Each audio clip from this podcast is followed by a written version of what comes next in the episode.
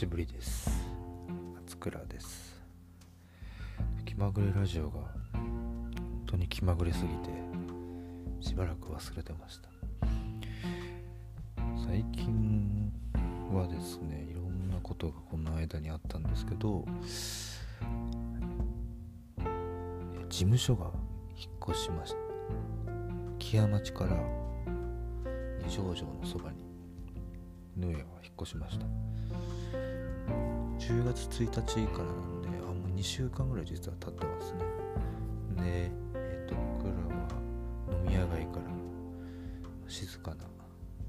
住宅地とビジネス街の間ぐらいですね。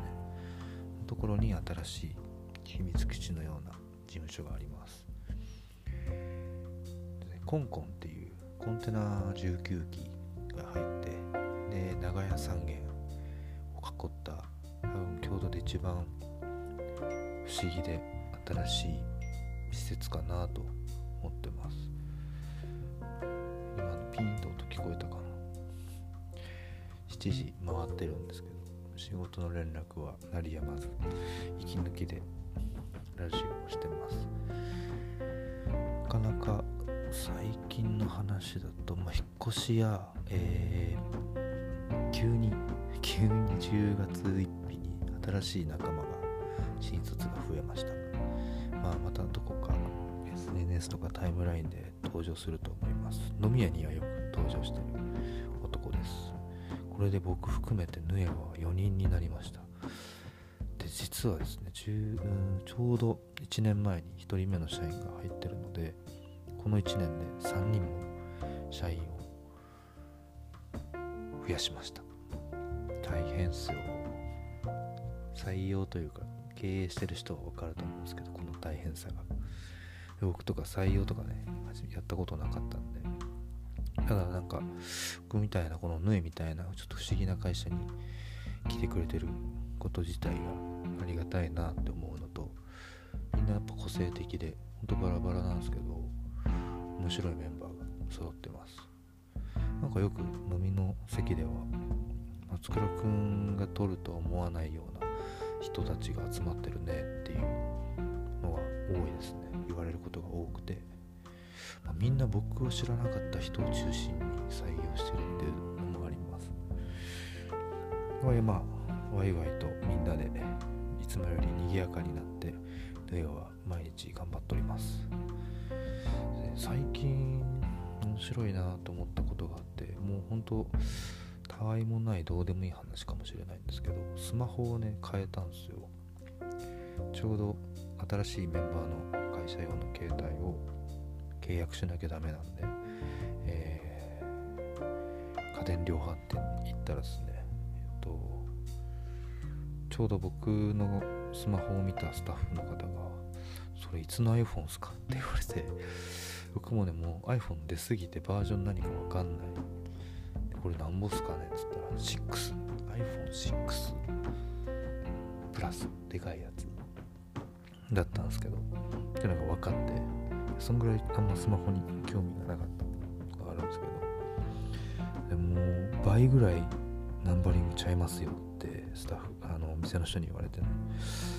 じゃあもうこのタイミングで変えようかなと、まあ、ちょうどなんか仕事でウェブサイトとか構築するのもあるんですけどスマホとかで検証するときにもはやもう僕の機種検証の対象から外れてるんです古すぎて。これちょっと仕事的に良くねえなと思ってたんでまあちょうどいいかと思って変えたんですけどあのカメラの性能がいいってすごい言われてるじゃないですか。いやうんすごいすごい性能が良くてですね一眼とかコンデジみたいなものを買わなくなる人がわかるなっていうぐらいこれで十分な時代になったんだなとこの薄っぺらい板の中で。カメラが僕 iPhone11 ですね。プロとかじゃなくてプロほどのスペックはもはやいらんと思ってですね、えー普通の11にしました。でもう疑似的にですね、えっと、ポートレートモードって有名なやつがですけどもう二眼カメラで撮った奥行きで疑似的なぼかしを作ると。でこのぼかしって世界共通言語に今なってて海外でもこういうボボケた感じをボケとかぼかしとかっていうようになってるんですよね。うんなんかよくできてるなと思って使ってます。であとはですねお財布の代わりにも全部スマホでできちゃうじゃないですか今って。前もね PayPay とか使ったらできてたんですけど市内街中にいる限り小銭を使うことってのが減りましたね。電車もこれをかざせばいいし、本当に貨幣が消えるわけじゃないですけど物理的な貨幣ってのは今後より一層なくなっていくんだなっていうのをこれ日常の道具の中に入ってくると体感として理解できるなと思いました。便利。小銭じゃらじゃらしなくていいと。っていうのがあるよね。でねなんかこのスマホ買い替えて思い出したのが昔某家電メーカーのデザインチームと酒を飲んでる時にですねその人テレビのデザインをしてたのかな。でもうテレビにデザインをする領域がないって話を嘆いてたんですよ。でもデザイナーとしてプロダクトデザイナーとしてるべき場所がないと。確かにテレビって薄型化してて今のディスプレイとかもそうですけどロゴが入ってるとかあの足の部分とかになってくるんですよ。で言われたらそうだなと。で機能をより高くみんなが欲しがるものを目指していくとどんどんどんどんあのシンプルな構造体に近づいていくですね。でもテレビが先にそこに行き着きましたよね。でまあ色味とかどこどこのメーカーはこんな黒が綺麗に出るとかいろいろあると思うんですけどぶっちゃけまあ僕ら生活者からするとテレビを見る色味とかあんま気にしなくないですか？僕はねあの映ればいいっていうぐらい ざっくり機械にあまり関心がないので思っちゃうんですけどもうほんとテレビはできるところがなくなってしまった。っていうのもう結構前ですね。78年前とかかなに話してたんですよ。同じようにねカメラのデザインしてる人も、まあ、機能とかね中の実装してる人もそうなんですけどなんかやっても他社が必ずそれをコピーする。だからもういたちごっこだって嘆いてたんですよね。まだあのカメラはデザイン領域というかそれぞれのメーカーの個性があって好き嫌いみたいなものとかスタイルみたいなのが出てくる。からまだあの自動車のデザインみたいな感じでこうなんだろうな自分のこだわりみたいなものの選択があるかなと思ったんですけどテレビとか何か同じものを映す用途になってくるとこういうキスというかあの最終着地点の設計に向かって全員が走るんだなっていうのをぼんやり思いました。っていうのはね iPhone でも思ったんですよね。もはやこの iPhone も Apple のオリジナルデザインとはもう言い難いじゃないですか。このいくつかのカメラがついてるものだったり、ね、この前はピクセル Google のピクセル次4のリーク画像もそうだしまあ1個前の Pixel3 もそうですけどもはやもうこの形状っすよね。でまあボタン位置が微妙に違うとかちょっとしたカラーリングの違いであってっちゃけえっとこういうの詳しくない限り一緒じゃんっていう風に思うだろうなと。この地元の同級生とかはどれでも一緒じゃん。じゃあ安い方でとかねなってくるだろうなと思いました。でプロ11 Pro にするとあのディスプレイが違いますよとか言う言われたんですけどぶっちゃけもう本当一般生活者からするとその差はそんな分からんぞってぐらいのクオリティいやもう全然11でいいですみたいな判断をしてしまうのでなんかもう特にプロダクト系だとその技術とかそういうところにこうなんだろうな競争というか自慢話が始まるともうプロダクトデザインはそれ以上できるところがなくなってくるのかなっていう印象を受けました。ホーム画面がないとかね。なんか、うん、最初ないの違和感あったけど当たり前になってくるし今人類で最も使われてる道具がスマートフォンなんじゃないかなと思ってですね勝手に。裏付けはできないですけど。そう考えるといろんな人たちの手に触れてすごい長い時間使われるとプロダクトとしての進化みたいなものの速度もぐっと他のプロダクトに比べて早まっていくんじゃないのかなと思います。最初 iPod が出た時なんて初代買ったんですけどみんなにバカにされましたからね。何それそれが今や iPhone に形を変えこの状態ですからね。うん。そんぐらいなんかたった10年15年とかの世界じゃないですか。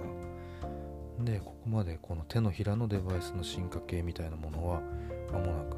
終わろうとしてるのかな。終わろうとしてるって俺が言っていいのか分かんないですけどこれ以上じゃあ何するのって正直思ったんですね。あのキーボードをもうなくしてしまうとかもう最近の若い子だと音声入力でガンガン文字入力してますよね。これはもう完全に次の次世代の入力形式だったりするんでその子たちの当たり前の時代の時のデバイスってもうもしかしたら今のものとは全く違うものになってくるんだろうなともしかしたらとか絶対そうなるよね。昔なんて家でですよね。その時代に育った人間が今スマートフォン使ってるんだから。子供たちが